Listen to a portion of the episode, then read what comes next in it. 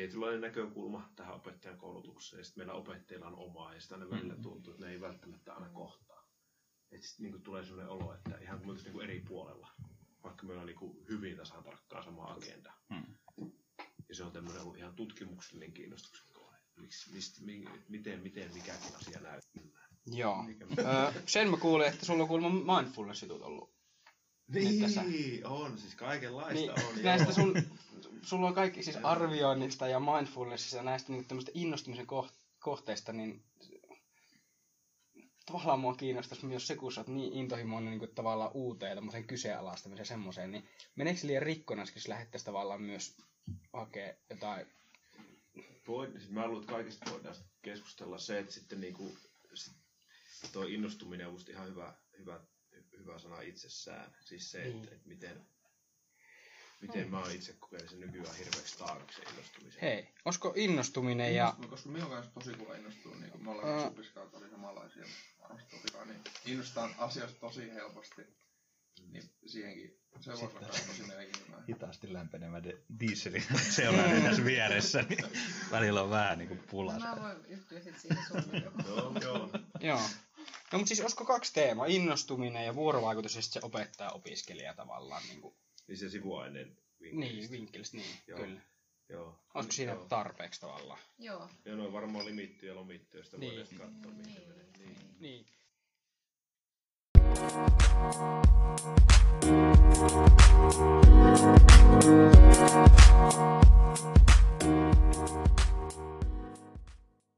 No niin, pitkästä aikaa Filosofiset veljet podcastin parissa. Ja nyt me ollaan saatu lisää miehitystä tänne filosofoimaan ja höpöttelemään erinäistä asioista. Ja tämä Filosofiset veljet podcast tosiaan niin on luokanopettaja opiskelijoiden tämmöinen ö, keksimä ja rakentama konsepti ja me koitetaan höpötellä meitä kiinnostavista asioista. Ja täällä tänään on höpöttelemässä.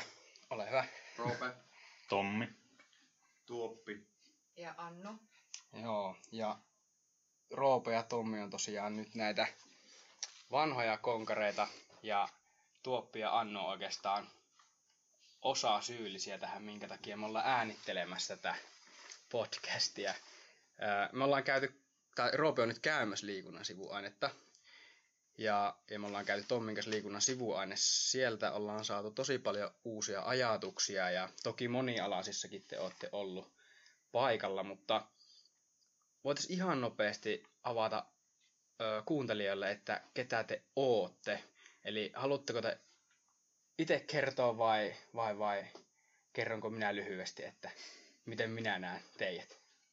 Okei, okay, no niin, joo. Niin tosiaan Annu on yliopisto-opettaja, joo, ja monialasi, tai luokanopettajia opettaa monialaisissa, ja sitten liikunnan sivuaineissa opetat myös ja ohjaat myös gradujakin, vai No kandeja. kandeja ohjaat, joo. Ja sitten tota, harrastuksia ehkä yleisurheilun puolelta, onko No joo. Aikaisempia harrastuksia. aikaisempia tietysti. harrastuksia? En tiedä, onko jotain tämmöisiä tällä hetkellä, mitä harrastuksia tai muuta tämmöistä mielenkiinnon kohteita sulla on? No joo, ehkä jos jonkun haluan mainita tämän hetken harrastuksesta, niin laulaminen. Oho, Okei. Okay. okei. Okay. Olen mukana semmoisessa hyvin matalan kynnyksen toiminnassa ää, viiden hengen tai maksimissaan kahdeksan hengen porukalla kokoonnutaan. Sitten meillä on ihan lauluopettaja ja lauletaan stemmoissa Okei. okay. biisejä. Ja se on siis jotenkin ollut ihan mahtavaa hypätäkin vähän eri aihealueeseen, kuitenkin pysyä näiden meidän data-aineiden piirissä ja vähän niin kuin eri näkökulmasta. Niin, siinä tulee ehkä se taidon oppimisen se alkuvaihe. Tai en tiedä missä vaiheessa sä oot toki, niin. mutta, mutta se on niin kuin, kun menee uuteen asiaan, niin se on aina aika jännittävää ja pelottavaa sitten. Niin kyllä, ja tavallaan saada niitä kokemuksia, että onkin itse semmoisella aihealueella, mikä ei ole lähtökohtaisesti niin tuttua, mitä Niin. niin. en ole tehnyt lapsesta asti. Niin, Ää, ja sitten, että miltä se tuntuu, kun niin kuin lähteekin ihan uuteen ja vieraaseen. Ja sitten aina ajatella, että no, ehkä niistä opiskelijoista, jotka, joilla se liikunta ei ole niin lähellä omaa sitä ydinosaamista, niin voi tuntua samalta. Mm. kyllä.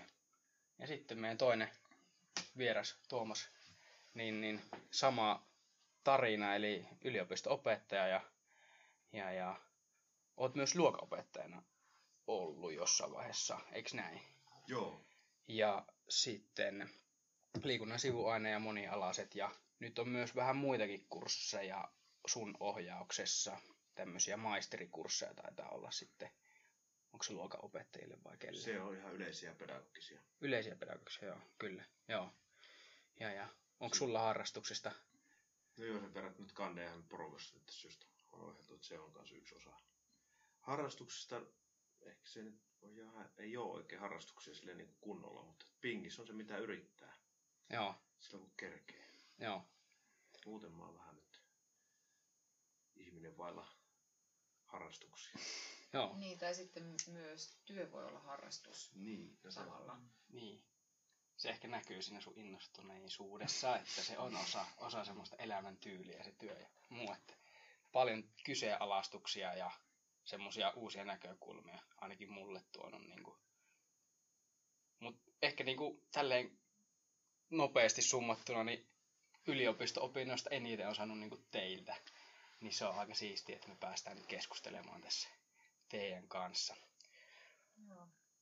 tässä kaikki kun on tuossa liikunnan sivuaineen niin kuin jollakin tavalla nähnyt jo, niin, niin me haluttaisiin niin kuin pikkusen keskustella siitä liikunnan sivuaineesta ja sitten siitä vuorovaikutuksesta, mitenkä sen opettajan näkökulma on erilainen kuin se opiskelijan näkökulma. Ja, ja mihinkä te niin kuin lähtökohtaisesti haluatte ohjata. Ja täällä itse kuuntelin niin kuin semmoista Alfreenin johtamiskirjaa, niin sitten siellä oli semmoinen kysymys aina, että aina pitäisi kysyä, että miksi jotain tehdään. Ja se, se on niin kuin noussut teillä esille. Ja me oltiin kerran liikuntasalissa ja istuttiin opiskelijaporukassa ringissä. Ja sitten te olitte siellä edessä vähän niin kuin luennoimassa ennen tuntia. Ja sitten te sanoitte, että hei, että että miksi me ollaan täällä edessä. Että meidän pitäisi olla niin kuin täällä niin kuin teidän asemassa ja teidän pitäisi opettaa tavallaan meitä, tai että vähintään vertaisia. Niin mistä se oikeastaan juontaa juuresta tämmöinen ajatus, niin kuin, että te ajattelette tuolla tavalla? Osaatteko te sanallista? No varmaan pohjimmiltaan niin kuin siitä, että semmoisessa toimivassa, niin kuin, no voidaanko puhua kasvatussuhteesta tai tämmöistä opetussuhteesta, niin tavoitteena olisi aina päästä, vaikka ei niin kuin, olla eri taso, tasoisessa asemassa, mutta semmoiseen niin tasa-arvoiseen ja yhdenvertaiseen asemaan, että, ja varsinkin nyt kun te olette tulevia opettajia, niin se, että te olette meidän vertaisia. Mm. Ja, ja varmaan se olisi niin kuin kaikessa muussakin opettamisessa tuottaa oppijalle, kasvatettavalle semmoinen kokemus, että mä oon täällä teidän tasolla ja teidän kanssa, en jotenkin vaikka ylempänä tai teidän edessä, vaan niin kuin yhdessä. Että Ehkä tos- sellaisena niin kuin rinnalla kulkijana tavallaan, Niin, jolta voi sitten tarvittaessa hakea sitä tukea, jos niin. siltä tuntuu. Mulla tulee mieleen, että onko se niinku, tavallaan nyt, kiteytyykö tässä se ajatus, että niinku, opettajasta onkin muututtu ohjaajaksi. Tai kun tämä on vähän niin kuin klisee tavallaan Mm. jossain määrin, ja moni kritisoi sitä, että entä sitten se auktoriteetti ja miten se valta-asemat ja kaikki muut. Mm. Niin onko se niinku tavallaan tämä niinku siinä taustalla, että enemmän sinne ohjaajan puolelle? No mä, mulle tulee mieleen tämmöinen filosofi Tuomas Nevallinen, joka on pohtinut tätä hienosti, että sitten niin periaatteessa siinä vaiheessa, kun me päästään irti kurista, niin auktoriteetti voi oikeasti niin kuin, vaikka tämmöisessä niin kuin antiikin aikaisessa mielessä esiintyä. Et me hirveän usein mielletään auktoriteetti sellaiseksi, että se, se vaatii jotain kuria ja sitten, sitten ohjataan, mutta oikeasti niin kuin, jos me päästään tämmöiseen demokraattiseen ja tasavertaiseen suhteeseen, missä meillä on erilaisia osaamisalueita, niin me voidaankin niin kuin tasavertaisesti, mutta ymmärtäen ja hyväksyen ja arvostaa sitä toisen jossakin asiassa suurempaa osaamista, mennä sen auktoriteetin luo ja kysyä, miten mä voin tämän tehdä. Ja se on musta niin kuin kaunis ajatus, että niin kuin auktoriteetti jotain aivan muuta kuin sitä, että sä käytät valtaa yli toisen. Niin. Kyllä. Toi on ehkä, onko se ollut teille pelottavaa? Tai kun musta tuntuu, tai minusta tuntuu, että tavallaan jos mulla on just semmoinen val, niin tavallaan se valta-asema, käytän niin kuin semmoista niin kuin tavallaan määräysvaltaa, enkä semmoista niin kuin esimerkin tuomaa ja sen niin kuin tavallaan arvostuksen tuomaa valtaa, niin, niin siinä on vähän erilaiset lähtökohdat. Se on paljon haavoittuvaisempi, niin, kuin, niin on, onko teitä niin jännittänyt antaa tavallaan niin paljon? Tai kun te menette tunnille, niin minkälainen fiilis teillä? No ei. Ei se jotenkin kyllä pelota. Öö, välillä mulla on ehkä ollut itselle sitä niin kuin oppimista, jos ei nyt puhuta siitä, että tullaan siinä alussa vaikka sinne teidän tasolle, mutta että se, kun tavoitteenahan on kasvattaa ja opettaa teitä siihen, että te lähtisitte itse kehittämään ja problematisoimaan ja itse kriittisesti tekemään kaikkea. Mm. Öö, ja että annettaisiin sitä vastuuta teille, niin ehkä mulla enempikin niillä demoilla on sitten välillä, kun antaa sitä vastuuta oppijoille, niin semmoinen olo, että voinko mä nyt astua opettajana syrjään ja teenkö mä nyt työtäni, jos mä niin annan sitä vastuuta teille, että, että niin kuitenkin syvässä on välillä se semmoinen perusajatus siitä, että, että mä oon asiantuntija, jonka pitää antaa teille tietoa ja tehdä, niin kuin tehdä näkyväksi, että mä teen täällä niitä hommia, niin vaikka lopulta niin kuin eniten aina opiskelija oppii siinä, kun se joutuukin niin kuin itse miettimään ja pohtimaan ja kehittämään. No, toi, tuo on hyvä kysymys. Mä en aiemmin en sitä pelännyt. Nykyään mä oon kauhuissani. Ja tässä on niin monta asiaa, mitä tähän liittyy. Yksi on tämmöinen niin lähtökohta, miten sitä vähän niin raamittaa, niin tämä puhutaan tämmöistä kasvatuksen paradoksista. Eli kasvatuksen tavoitteenahan on kasvattaa itsenäisiä, itsenäisesti ajattelevia ihmisiä. Ja kuitenkin kasvatus on aina intentionaalista eli tavoitteellista. Tämä on se kuuluisa kasvatuksen paradoksi, mitä jo Kanta aikanaan niin kuin markkinoi. Ja se on tosi vaikea, jos me yritetään vaikuttaa johonkin, niin miten hänestä voi tulla itse ajatteleva ihminen. Mm. Sitten me puhutaan tämmöisen vapauteen kasvattamisesta ja muuta, ja sitten se on sitä oikeaa tasa-arvoiseksi ja toisen tasolle laskeutumista. Ja sitten me mietin, palaan, palaan sen verran vielä taakse, kun Annuka tähän tultiin joskus 12 vuotta sitten tähän töihin, niin me molemmat lähdettiin rakentamaan tätä hyvin sille niin kuin yhteiskuntalähtöisesti. Ja aika, aika intuitiivistikin silloin oltiin aika tiukasti tämmöisen demokratiakasvatuksen ytimessä. Ja on sitä kautta niin kuin hyvin voimakkaasti haluttu tehdä tätä tämmöistä kollegiaalista, kollegiaalista suhdetta ja rakentaa sitä. Ja nyt kun tätä on vuosia tehnyt ja on samalla tullut varmemmaksi sen asian suhteen, että yhä enemmän uskaltaa mennä sinne opiskelijan rinnalle, niin on tajunnut, että oikeastaan ainut mitä mulle jää, mitä mä voin lopulta antaa opiskelijalle, on se asiantuntija-auktoriteetti. Ja nyt siinä on se suuri dilemma. Miten olla asiantuntija? Ja se on lopulta aika pelottavaa olla se henkilö, joka oikeasti sit tietää jostakin jotakin. Ja mä luulen, että luokanopettajien työ, työssä jaksamiseen ja tähän riittämättömyyteen liittyen niin tosi, tosi iso kysymys, mitä ei ehkä riittävästi pohdittu. Että me on tasavertaistettu kasvatussuhdetta ja samaan aikaan pitää hallita valtava määrä uudenlaisia sisältöjä kauhean laaja-alaisesti, niin miten me toimitaan tässä uudessa kasvatussuhteessa? Ja mä niin kuin itse ainakin tunnen niin kuin tässä työssä, mutta myös myötätunnen niin kuin opettajia kohtaan niin kuin aika paljon. Ja uskon, että tämä riittämättömyys on semmoinen niin aikamme vitsaus. Tuo on aika hyvin sanottu. Mä oon mä siis lähtökohtaisesti itse ajattelen tosi paljon sen hyvinvoinnin kautta. Ja mm. nyt kun me ollaan käyty just, tai niin kuin opiskeltu paljon motivaatioa ja muuhun liittyvää juttua, niin siellä on tullut just esille se, että se ö, työhyvinvointi on siellä pätevyyden kokemuksessa.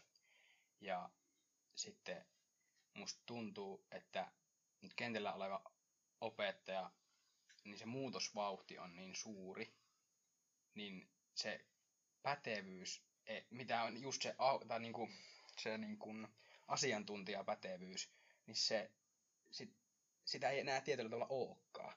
Ja se pätevyys pitää tulla eri kautta, mutta mitenkä se pätevyyden kokemus voi tulla, jos ei tavallaan ole etsinyt sitä ja, ja on tottunut johonkin tietynlaiseen. Ja to, mä näen niin tuon tosi isona haasteena just sen työhyvinvoinnin kannalta.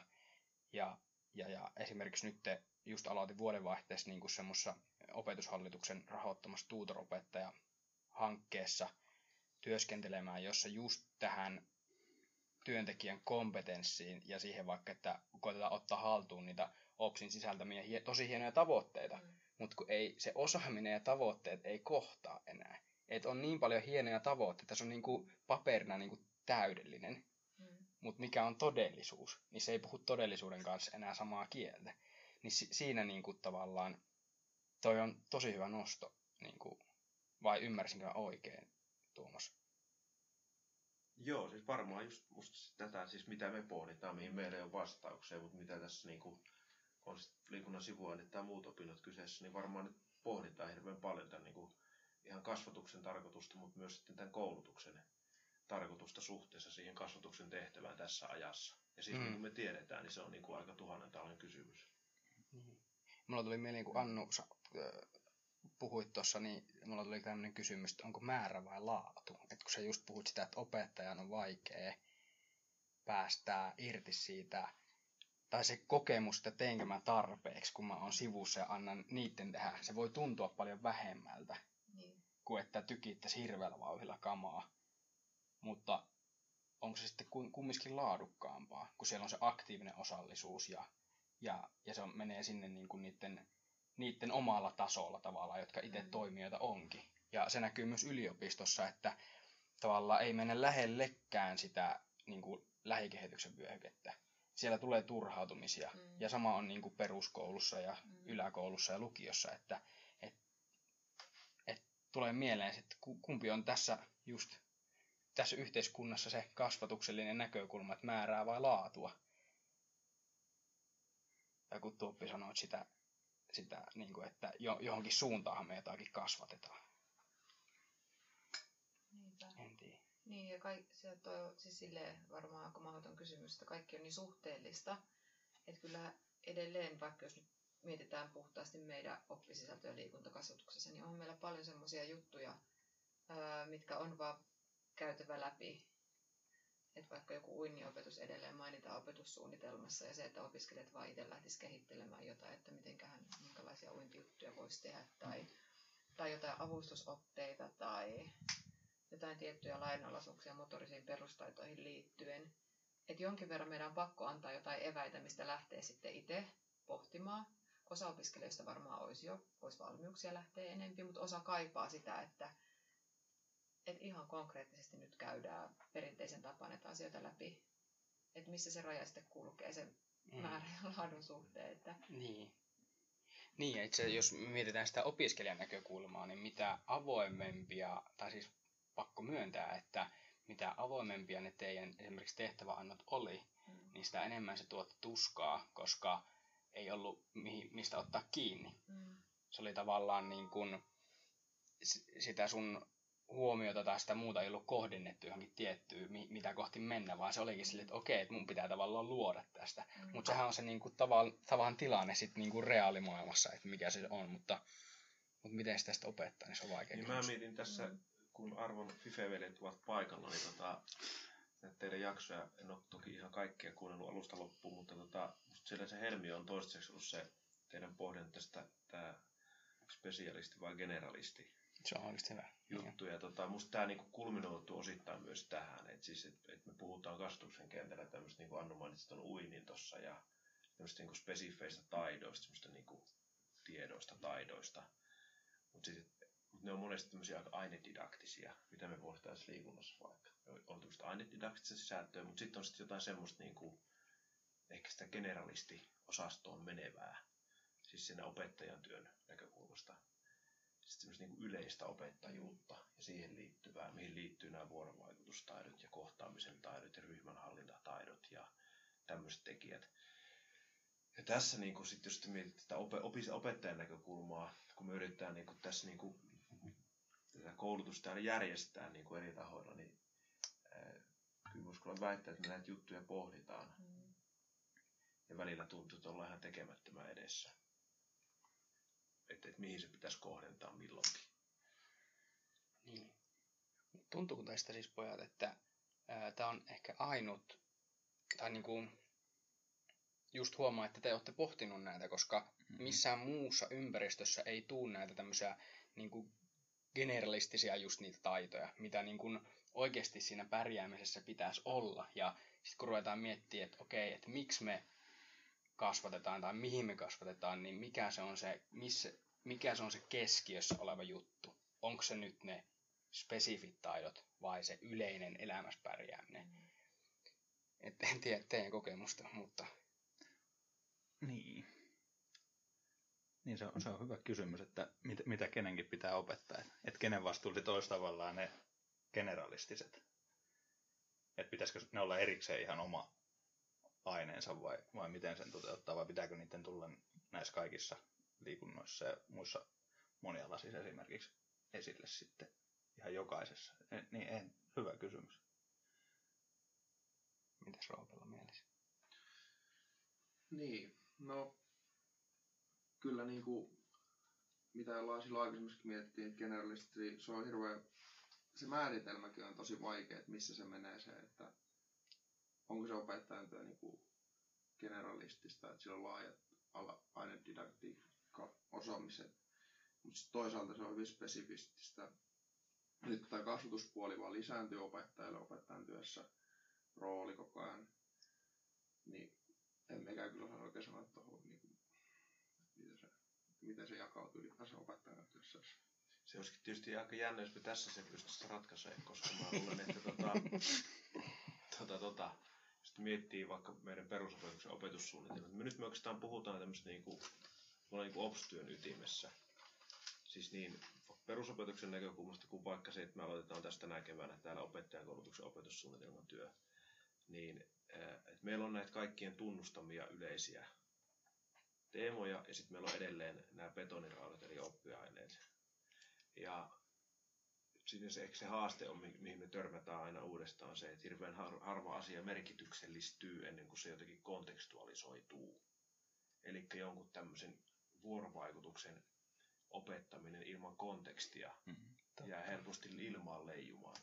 Ja se on varmaan niin kuin sama ongelma laajalaisen osaamisen kanssa perusopetuksessa ja muut. Niin kaikkein tärkein, se syvä ydin, saattaa jäädä sen oppiaineaineksen ulkopuolelle lopulta. Se jää johonkin tämmöiseksi yksittäiseksi ilmiöksi, jota käydään jonain päivänä läpi.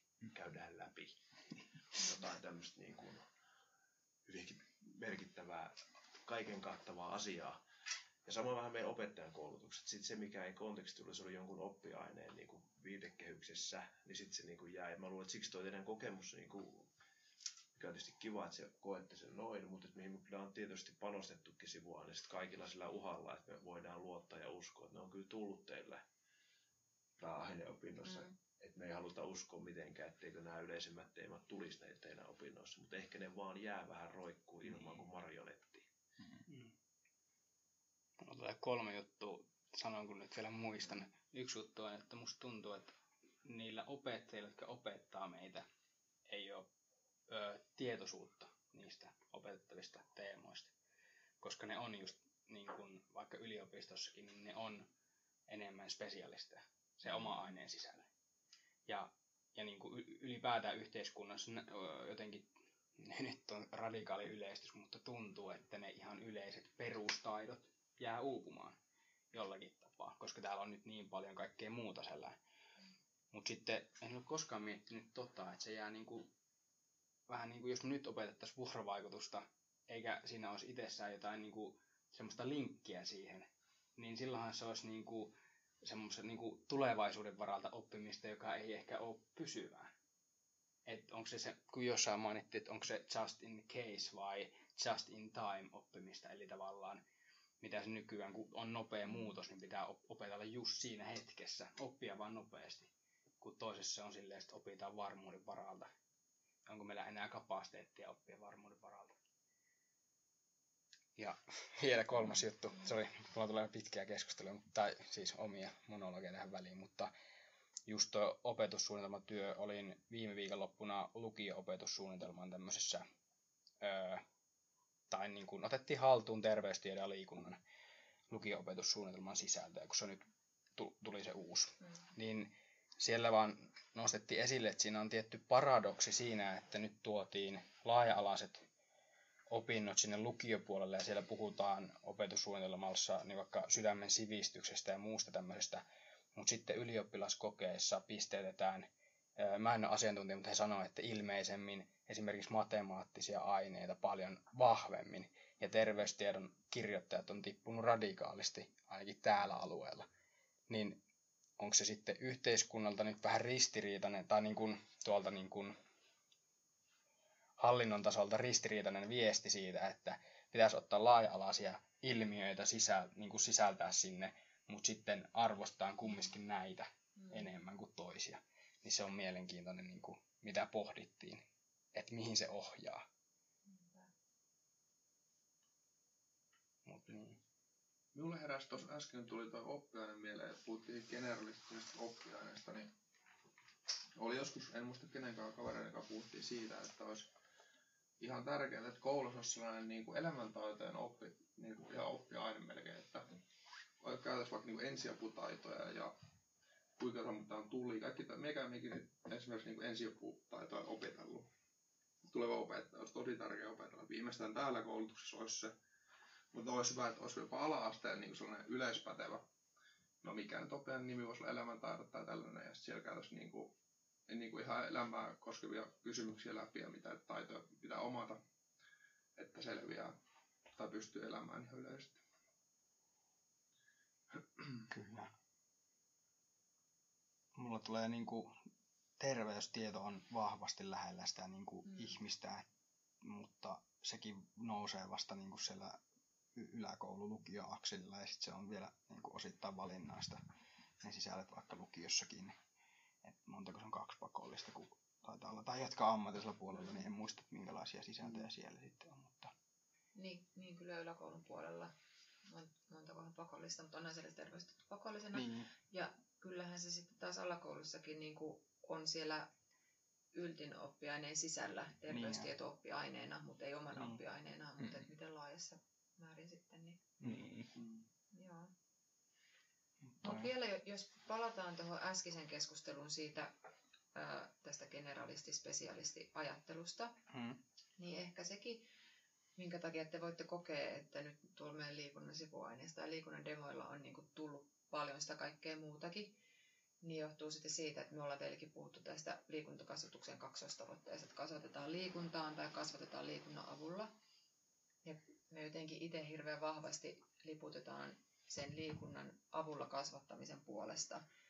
Että niin kuin se meidän näkökulma, vaikka me ollaan täällä liikuntakasvatuksen yliopisto-opettajia, niin me ei olla mitään ehkä varsinaisia niin kuin sen liikunnan oppiaineen puolesta puhujia, tai se, että me niin oltaisiin kaikessa ajattelemassa nyt vaan sitä, kaikessa meidän toimissa ja tekemisissä sitä liikunnan oppiaineen perustelua, että pitäisi olla liikuntatunteja ja liikunta on tärkeä oppiaine, vaikka se sitä onkin, vaan niin kuin nähdään ehkä sen mahdollisuudet myös siinä kaikessa muussa, että miten hieno oppiaine se on, mitä kaikkea sen avulla voidaan niin kuin opetella. Ja nyt vaikka kun puhutte tästä vuorovaikutuksesta, niin on se vuorovaikutus oikeastaan läsnä kaikilla liikuntatunneilla. Melkein mitä tahansa tehdään, nyt tehdä koko tunti jotain pelkkää aerobikkia yksin. Mutta, mutta et muuten, et miten paljon sen avulla voidaan oppia sit sitä kaikkea muuta, missä ehkä tullaan niihin opettajien niin kuin generalistisiinkin kompetensseihin sitten. Joo, ja sitten se ehkä niin kuin, jos jatkaa tuohon, niin se, jos puhutaan koko ajan kasvatuksesta, mutta ikävä kyllä, kun seuraa keskustelua, niin kasvatus kulminoituu tämmöisessä oppimisdiskurssiksi. Se, vaan, Mm. se tahtoo vaan mennä. Niin, ja nyt jos mietitään tätä vaikka perusopetuksen opetussuunnitelmaa, niin sehän on eettokseltaan tämmöisen niin kuin jälkimodernin hyvinvointiyhteiskunnan niin kuin, s- ää, sitä, niitä arvoja ilmentävä. Mutta sitten jos mietitään tätä oppimisdiskurssia ja monesti myös hyvinvointiin liittyviä kysymyksiä ja kaikkea, niin se on hyvin tällaista uusliberalistista, mikä, mikä pohjaa tämmöiseen lopulta aika tiukkaan taloustieteeseen, niin kuin, ää, jos käytetään sanaa eettos edelleen. Ja me on kyllä siis silleen tässä Annuka, mä luulen, että ja on nyt siis palauttakin kerätty, niin uskon, että siis yksi sellainen niin kuin asia, mikä vaikuttaa, niin se ei ole vaan tämä tapa vuorovaikuttaa olla siinä opetustilanteessa, vaan se yleinen tulokulma, joka, joka kyllä haastaa tätä aikaa, joka pyrkii tehokkuuteen, suoritukseen, oppimistavoitteiden täyttämiseen, koska siis kasvatus on jotakin ihan muuta. Niin kuin Burbulesi, jos lainataan, niin, niin kuin kasvatuksen pitäisi irrottautua tämmöistä päämäärärationaalisesta tavoitteesta. Se on niin kuin, kun Tommi sanoi äsken, että se on niin kuin, niin kuin kanssa kulkemista, vierellä olemista, asioiden ihmettelyä ja kokemista yhdessä.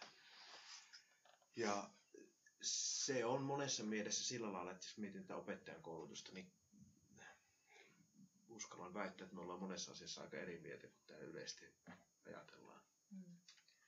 Niin, Uppis mainitsit sinne jossain vaiheessa sen, että, että se kasvatuksen päämäärä olisi se onnellisuus tai hyvinvointi tai tämmöinen. Että just että sen kasvatuksen voisi nähdä sillä tavalla, että jokainen yksilö on arvokas semmoisenaan ja sen kasvatuksen tavoitteena olisi ö, antaa hänelle mahdollisuuksia löytää avaimia siihen onnelliseen elämään just semmoisena kuin se sillä ihmisellä on.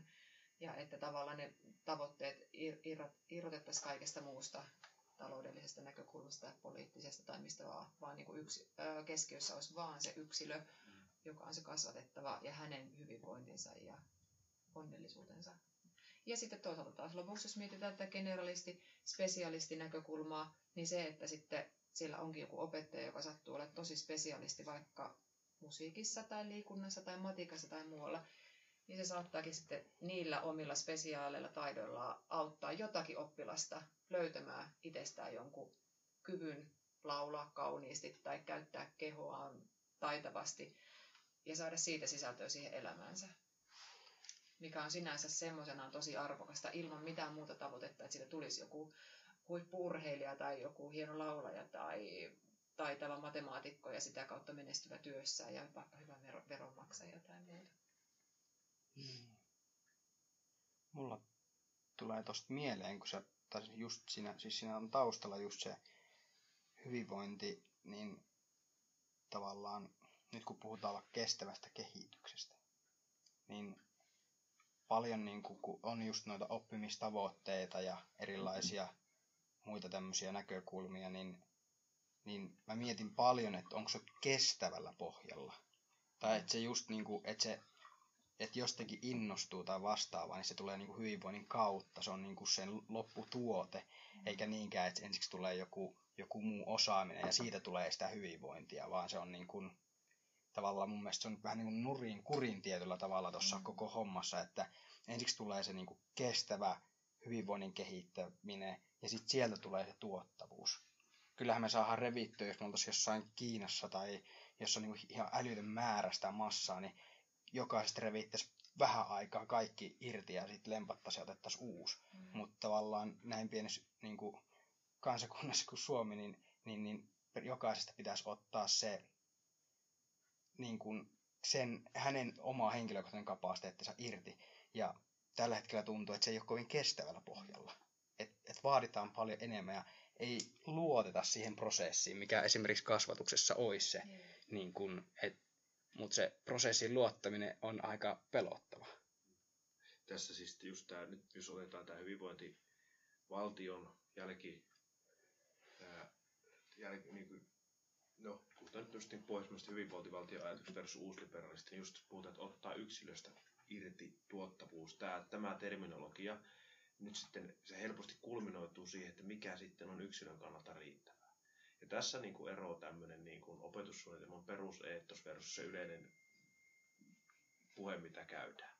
Että se kuitenkin meillä on niin kuin olevinaan hienoja arvoja. Tosiasiassa tässä yhteiskunnassa on hirveä määrä pudokkaita, koska ne pelataan tästä pelistä ulos, koska niin kuin Annu mainitsi, niiden laulutaito ei ole riittävä, siis lainausmerkeissä. Mm. Et siis, jos me aidosti halutaan ottaa maksimi irti, niin sitten jonkun maksimi voi olla tosi vähän, mutta sen pitää riittää. Niin. Arvokkaaseen hyvinvoivaan elämään. Mutta sitten jos kuitenkin sä teet parhaas, mutta se tulos on paska, niin, ja sä sen tiedät sitten sen arvion jälkeen, niin me on hirveän vaikea niin kuin parha, parastakaan tekemällä silloin päästä kiinni siihen hyvinvointiin. Et kysymys on kyllä hirveän paljon myös niistä normeista, mitä me asetetaan mm. sille. Ja kasvatus ja perusopetus, nämä tasa-arvokysymykset ja muut, siis tämmöinen yhteiskunnan niin kuin polarisaatio, niin kuin, äh, sitä ei voi estää eikä tarviikaan, mutta että sen niin kuin hillitseminen, niin ne on niin, kuin, niin, kuin niin valtavan tärkeitä arvoja, niin kuin uskallan väittää meidän näkökulmasta, kun ruvetaan puhua kasvatuksesta ja koulutuksesta. Niin. Kyllä, ja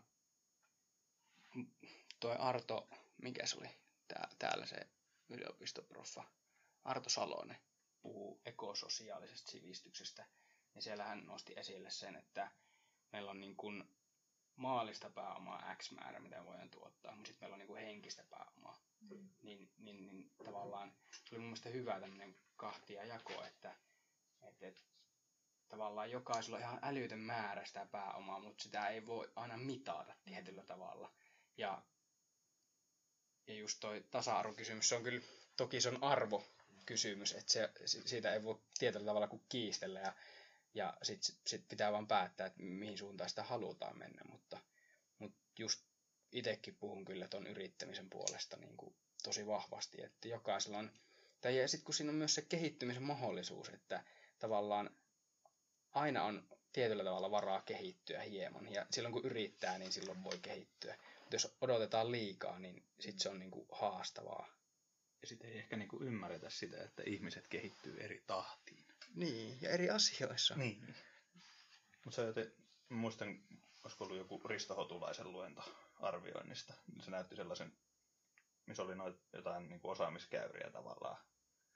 Miten ihmiset, tai erilaiset ihmiset kehittyy niin kuin alakoulusta lukion loppuun, niin niiden heikoimpien se käyrä ei ollut siellä niin lukioiässä samalla tasolla kuin niiden parhaiten käyrä jo siellä mm. alakoulutasolla. Että tavallaan niin kuin se pitäisi ymmärtää, että kuinka eri tasoisia me ollaan ja arvostaa niin kuin sitä kaikkien osaamista.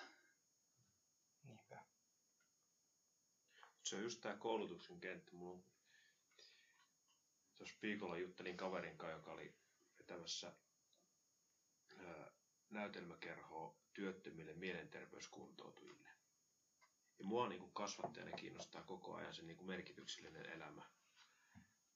Ja mun mielestä se on hyvin poliittinen kysymys aina. Ja siksi, siksi tämä yhteiskunnallinen ulottuvuus loistaa liian paljon poissaolollaan kaikessa. Mm.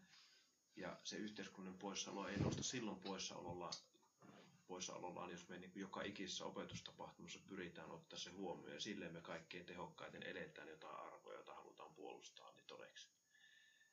Ja tämä on musta se niin kuin iso kasvatuskysymys. Mm.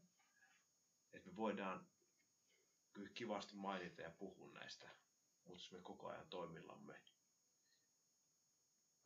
vaikka arviointikäytänteillä tai jollain muilla niin kuin osoitetaan paikkaa, niin se jää se puhe kyllä ilmaan.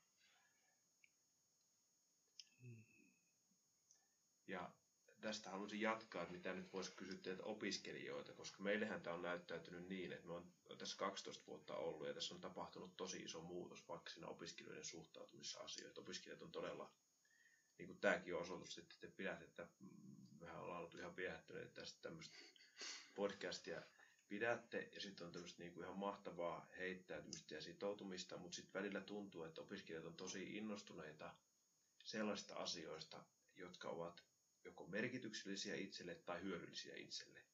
Ja korostan tässä sanaa itselle. Ja tämä, tätä on niin kehystänyt tämmöinen kuin Sigmund Bauman. Hän puhuu notkeesta modernista. Ja jos nyt tästä niin kuin luen suoraan, koska etten halua Baumonia sanoa väärin. Tässä notkeessa modernissa Baumonin mukaan korostuvat jyrkkä yksilöllistyminen, säädösten purkaminen ja elämän muuttuminen entistä epävarmemmaksi, mistä Uppiskin puhui, että tämä on mennyt epävarmaksi tuossa työelämästä. Nämä kehityskulut haastavat demokraattisen yhteiskunnan toimintaa heikentämällä sosiaalisia siteitä ja vastavuorossa luottamusta. Ja nyt se pointti, mikä mun mielestä näkyy opiskeluissa. Vaarana on, että oman edun ylittävä yhteinen hyvä ja siten pitkäjänteisyyttä vaativa yhteiskunnan kehittäminen eivät näyttäydy tavoiteltavana. Eli oli jännä huomata, että aina kun on toiminta, mistä ei heti saa palkkio, mikä ei saada opintopisteisiin, niin se saattaa ruveta ahdistaa. Ja nyt vielä on paradoksaalisesti opintosuunnitelma täynnä ryhmäprojekteja. Ja tämä on tosi kiinnostavaa seurata tätä kehityskulkua. Me vannotaan yhteisöllisyyden nimiin, puhutaan yhteisöllisestä oppimisesta ja muuta, mm. mutta sitten ihan sosiologienkin mukaan yhteiskunnan kehityskulut on korostanut ja korostavat yksilöä sen oman polun tallaamisen tärkeyttä. Ja mä oon sitten tosi huolissa. Itse on sillä lailla kollektiivi, uskon siihen kollektiiviin ja siihen, että oikeasti tämä on niin kuin silleen iso, iso juttu. Mm. Kyllä mä oon myös huomannut, niin kuin, että, että siis minun ne ryhmätyöt on ruvennut ottaa pää sen takia, koska kaikki haluaa tehdä ne jotenkin oman osuuden yksin. Että ei keskustella niistä asioista. Että jotenkin niinku... Et siis varmasti jos se ryhmä toimisi yhdessä ja toimisi hyvin, niin varmasti olisi niinku pikkusen mukavampi tehdä niitä ryhmätehtäviä, mutta täytyy myöntää, että ruvennut niinku ottaa päähän toi. Kaikki haluaa tehdä yksin. Sitten ne on aika sekavia kokonaisuuksia, mitä sieltä tulee aina. Olen, olen huomannut saman. No minä taas ehkä vähän eri, että tuntuu, että puolella on sellainen aika avoimia persoonia, ja ketkä yleensä tykkää tehdä ryhmässä töitä, niin on, on huomannut sen, että jos me nyt lähtisin, en ehkä verta toiseen alaan mihinkään, mutta uskoisin, että puolella on aika, ollaan aika hyvällä mallilla sen suhteen, että tykätään tällaisesta kollektiivisesta työskentelystä ja ajatellaan sitä, se kilpailu ei ole samanlaista kuin jossain muilla aloilla opiskelijoilla, niin ei tarvitse tavallaan kilpailla toisten opiskelijoiden kanssa. Niin sitten ehkä koeta sitä uhkaa siihen samalla, niin sitten se yhteinen hyvä voi olla vaan niin kuin yhtä tärkeä kuin se oma etu. Niin. Toi on kyllä paha, koska niin kun noissa, just noissa ryhmätöissä, niin mun mielestä niin kun opiskelijoilta kysy, pitäisi, tai niin kun, mua kiinnostaisi lähtökohtaisesti kysyä opiskelijoilta, että miksi he opiskelevat. Ja just mitä Tuoppi esille oli se, että useasti ne opiskelee sen kurssisuorituksen takia, numeron takia. Ja, ja niin kun, siinä tulee just taas tämä arvioinnin paradoksaalisuus, että, että tavallaan joku eri henkilö voi tulkita sen samaan teoksen ihan eri tavalla. Niin kun se on sillä taustalla oleva ilmiö, mutta, mutta niin kun itse olen huomannut tuossa esimerkiksi ihan käsityön sivuaineessa neljännen ja viidennen vuoden luokanopettaja-opiskelijat opiskelee numeron takia, mm. eikä sen takia, että heistä tulisi hyviä käsityön opettajia. Ja se on mun mielestä tietyllä tavalla aika pelottava kulku, koska heistä tulee opettajia, jotka arvioi opis- tai oppilaita tai opiskelijoita. Niin jos heillä on semmoinen toimintamalli, ja vaikka he tavallaan tiedostaa sen, että okei, se arviointi pitäisi olla jotain muuta, niin just mitä se käytännössä tulee olemaan, on se kysymys. Ja sitten kun opiskellaan sitä numeroa varten tai, tai sitä kurssisuoritusta varten, niin koetaan mennä mistä rima on matali. No sitten, jos me yhdessä ruvettaisiin keskustelemaan, se veisi meiltä aikaa. No eihän se, se nyt käy päänsä, koska kivempi tehdä yksin kotona ja nopeasti vaan hakata ja se postetaan niin kuin mitä keksitään ja lähetetään se. Ja sillä päästään läpi, koska kasvatustie on mitä on. Mm. Mutta niin kuin, se, se just ehkä siitä puuttuu se, tai paljon kritisoja vielä näitä isoja luokkia, missä on useampi eri opettaja, niin siellä on niin kuin, siinäkin on lähtökohtaisesti ihan mieletön mahdollisuus, että on kaksi erilaista ihmistä opettajana, on kaksi eri mm. niin kuin, oppilailla on mahdollisuus tukeutua toiseen, jos toisen kanssa ei niin kuin, ole hyvä olla.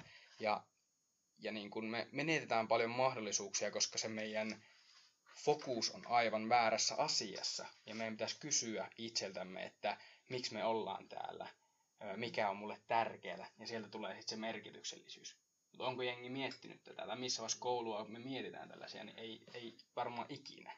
Niin ja siksi pitää sen verran täsmennä, että en syyllistä tässä opiskelijaa, enkä yksilöä, vaan sanoin, että tämä yhteiskunta on niin epävarma, ja me on purettu niitä luottamusta tuottavia tekijöitä, että ihmisille on yhä tärkeämpi turvata se oma selusta, koska kiva kuulla, että Roope ajattelet noin, mutta noin yleisesti ottaen me tiedetään, että tämä kilpailu on lisääntynyt.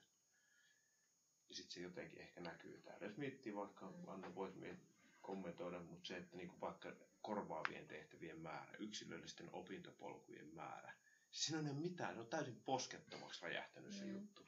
Mitä se meinaa? Niin. Ja tavallaan niin just me ei tässä syyllistä teitä, opiskelijoita yleisesti, vaan niin kuin Tuoppi puhui tuosta yhteiskunnallisesta näkökulmasta, niin onhan se semmoinen vahva tehokkuusajattelu olemassa. Sitten me tiedetään, että opintotuet ei ole mitään kauhean kovia, että on pakko tehdä töitä siinä samalla. Sitten sit se aiheuttaa sen, että ne ryhmätyöt ja kaikki tuottaa hirveästi päävaivaa, koska on työvuorot ja ne on sovittu. Kaikki ylimääräiset ajat on hankalia. Sitten olisi hyvä, että olisi monta opetettavaa ainetta, että pystyisi kilpailemaan, niin kuitenkin sitä kilpailukin on. Muiden hakijoiden kanssa niistä paikoista palkkaluokat kasvaa, kun on lisää opetettavia aineita. Pitäisi tehdä monta sivuainetta mahdollisimman nopeasti. Ja sitten myös yhteiskunnan ajatushan on se, että opintotukea ei makseta kovin kauaa, että saataisiin mahdollisimman nopeasti opiskelijat valmistumaan. Niin sitten, että se tavallaan niin kuin on kyse paljon isommista asioista kuin nyt vaan siitä, että meidän opiskelijat täällä jotenkin itsekkäitä. Ja nyt tullaan siihen kysymykseen sitten, että tämä niin opiskelijan näkökulmasta ymmärrettävästi, jos Sigmund Bauman ajattelee, että tässä notkessa modernissa nuori opiskelija toimii just näin. Mutta sitten jos miettii, että miksi se eetos on muuttunut, niin ää, se, kun y, se perusajatus on ollut peruskoulusta lähtien yksilövetosta, niin että ymmärretäänkö sen oman toiminnan vaikutus siihen yhteisöön. Samaan aikaan tajutaan, että jos kaikki, meillä on 600 opiskelijaa, joista niin kuin 400 haluaa yksilöllistä kohtelua, niin sitten seuraavaksi annetaan palautetta, että tämä ei toteutunut, että oli huono tämä opintojakso. Että ei niin kuin tajuta sitä, että mikä on se mun teon vaikutus siihen ympäristöön. Että se on lopulta oman oksan sahaamista, semmoinen loputon itselle vaatiminen. Se saat vähemmän. Ja tämä on nyt ehkä se, miksi nyt haluan palauttaa tähän sivuaineen kontekstiin, mistä puhuttiin, että nämä on niitä asioita, mitä me on pohdittu tosi paljon. Ja me on pyritty ratkaisemaan ne tässä ajassa. Me on lähdetty aika lopulta siis nyt, jos sen tässä sanoo, niin me ajatellaan tämä niin, että me ollaan edelleen kasvattajia täällä yliopistossa. Mm. Me arvostetaan, me tullaan teidän tasolle, mutta sitten me, me halutaan uskoa, että meillä on myös jotain ymmärrystä näistä asioista. Ja vaikka te nuoret olette niin monessa asiassa niin paljon viisaampia ja fiksumpia kuin vaikka itse tässä on. Mutta sitten mä uskon, että näistä tietyistä asioista meillä voi olla jotain kärryäkin. Ja me myös halutaan niin kasvattaa teistä niin kuin sellaisia opettajia, jotka niin kuin hiffaa myös tämän yhteiskunnallisen ulottuvuuden. Ja purkas sitä ikään kuin yksilövetosta ajatusta. Koska se lähtee itsestä. Niinpä. Sä menet työyhteisöön. Sä et voi vaatia itsellesi kaikkia tunteja. Sä et voi valita tiettyä välituntivalvontaa. Sä et voi ensimmäisenä valittaa, kun oma, oma lukkari ei ole mieluisin, koska se on se rehtori, joka kärsii siitä. Ja kun rehtori kärsii riittävän monen alaisen hölmöstä käyttäytymisestä, sit siitä kärsii koko työyhteisö. Ja tälleen tämä kumuloituu. Ja se on lopulta aika iso asia. Niin, ja tavallaan että tähän me päästään käsiksi siinä sivuaineessa, jossa ei ole vielä samanlaisia massoja, eikä nyt tule onneksi olemaankaan kuin monialaisessa, että me lähdetään niin kuin samalla myös opettaa näitä ryhmäprosesseja, mutta myös ymmärtää se, että miten hirveän tärkeää niiden kaikkien opintojen kannalta on, että siellä on sitä kohesiota, eli sitä yhteishenkeä, ja tunnetaan toisemme, opiskelijat tuntee toisensa ja ottaa yhteistä vastuuta sitä tekemisestä, demoille tulemisesta, opintotehtävien tekemisestä, ryhmätöiden tekemisestä, ja sitten tavallaan kun se semmoinen ryhmähenki löytyy mm, aikaisempina vuosina, en tiedä, te ette varmaan enää ollut tuolla Patvinsuolla? Ei ollut. Ei. Joo. Just meidän ja se oli just, kohdalla. Mm. Niin. Että se oli se, että jo, jo, tavalla tai toisella oli se Patvinsuo tai illaistujaiset tai mitkä tahansa, niin se ryhmä tutustuu toisiinsa ja, ja sitä kautta niin kuin pysytään sitten siinä perustehtävässäkin. Että mm. ei olla vaan niin kuin tuntemattomia tyyppejä, kenen kanssa tehdään jotain ja hoidetaan vaan joku pakollinen homma ja sitten lähdetään. Thank you. Thank